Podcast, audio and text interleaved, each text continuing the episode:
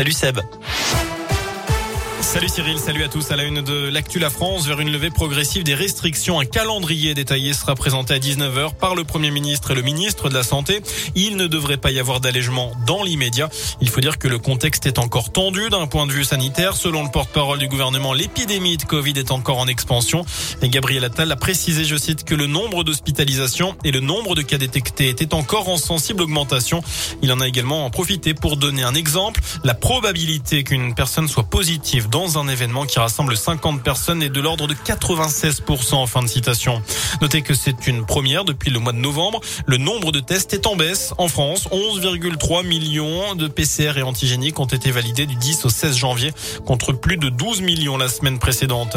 Un chiffre dans l'actu, moins de 2% des enseignants font grève aujourd'hui d'après le décompte du ministère de l'Éducation nationale. Ils étaient plus de 30% jeudi dernier alors que des rassemblements sont prévus à 18h devant l'inspection académique à Saint-Etienne à 18h 15 devant la sous-préfecture de Roanne. À suivre également le coup d'envoi de Parcoursup. Les futurs bacheliers et les personnes en réorientation jusqu'au 29 mars pour formuler leurs vœux. C'est aussi parti pour euh, la campagne de recensement. 1 million 200 000 personnes seront concernées cette année dans la région. Des formulaires seront déposés dans les boîtes aux lettres. Vous pourrez y répondre en ligne si vous êtes concerné dans les prochaines semaines. Dans le reste de l'actu, les suites de l'accident mortel de Firmini, une femme de 83 ans a perdu la vie vendredi dernier après s'être engagée à contresens sur la RN 88. Elle a finalement été percutée par deux poids lourds dans la descente de Saint-Ferréol d'Aurore. Son petit-fils a lancé un appel à témoins, notamment sur les réseaux sociaux. J'aimerais réussir à comprendre ce qu'il s'est passé. Voilà ce que dit Kevin, 22 ans. Il reçoit depuis de nombreux messages de soutien et de condoléances. L'inquiétude des proches de Benjamin Brière, ce Français de 36 ans détenu depuis un an et demi en Iran.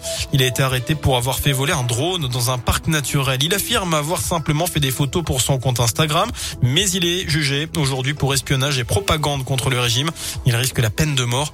Il a entamé une grève de la faim. Sa sœur, qui vit à Lyon, remue ciel et terre depuis des mois pour obtenir sa libération.